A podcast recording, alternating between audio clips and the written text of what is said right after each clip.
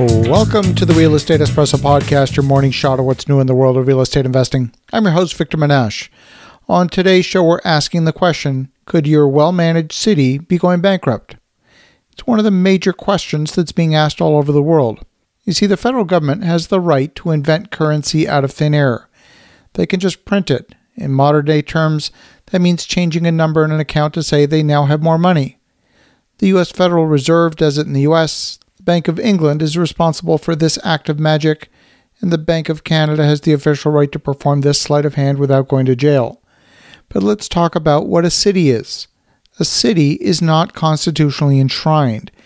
It only exists, usually as a corporation, enacted by the state or provincial legislature in which it resides. The bylaws of the corporation are determined at the state or provincial level, and they define the decision making power of the city council how local regulations are enacted, and they define the rules around collecting and spending of money. You see, many cities were only allowed to borrow money for very specific purposes. I'm aware of a lot of cities that can only borrow money for capital projects.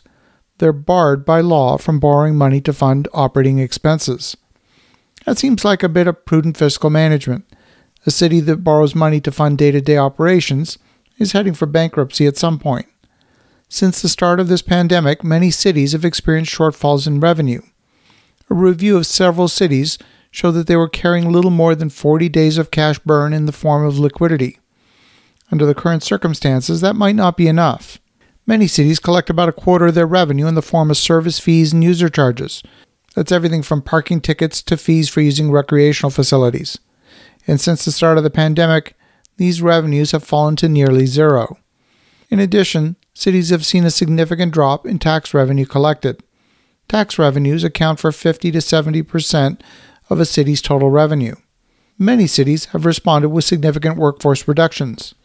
They've cut non essential services like libraries, swimming pools, recreation facilities, and so on.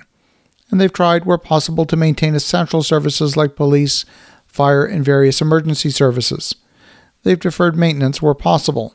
But at a certain point, there's no more discretionary services to cut. First responders are key to protecting life and safety in our society, and that's something that's clearly being tested in our current time. Social housing that's community funded will also come under pressure. So, what happens when a city declares bankruptcy? First of all, unlike a corporate bankruptcy, there's not going to be any liquidation. In the U.S., a city bankruptcy is governed by Chapter 9, and a judge will be appointed to oversee the spending of monies and the rebalancing of the budget. There's no free pass that allows the city to abdicate responsibilities for providing municipal services. The city still has the obligation to get its fiscal house in order. They still have to balance their budget, and they have to settle with claimants. The city still has to pay its legal bills, and the city still has to deal with its unfunded liabilities. For example, when the city of Vallejo, California declared bankruptcy, they had to balance their budget. They were spending more each year than they were bringing in. As a result, they closed three out of eight fire stations. That increased the response time to a medical emergency or fire. They reduced the staff in the fire department by 42%. The police department reduced the number of sworn officers from 155 down to 90. They cut the department by 47%. Now they still have to provide police protection and fire protection and medical protection, garbage pickup, and everything else that the city is responsible for but they've got less assets to do it with.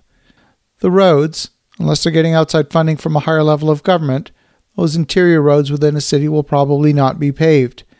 The potholes will get worse, and if they deteriorate enough, they'll have to rebuild the road completely, which will cost many times more than maintaining the road properly in the first place.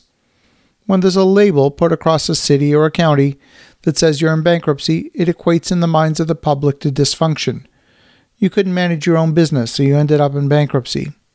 The lasting legacy of a bankruptcy is that the city is not a place to invest. It discourages people from moving there, and it discourages the creation of jobs. It's assumed the place is economically depressed, jobs start to leave permanently. Then real estate prices start to fall. They fall because the jobs are leaving the area permanently. The inevitable cutting of essential services means reduced safety for residents who live there you might see an increase in crime and vandalism. You might see an increase in desperation within the population. Even some of the best managed cities could stumble into bankruptcy. In these uncertain times, a review of a city's financial state should be part of your required due diligence for a new project.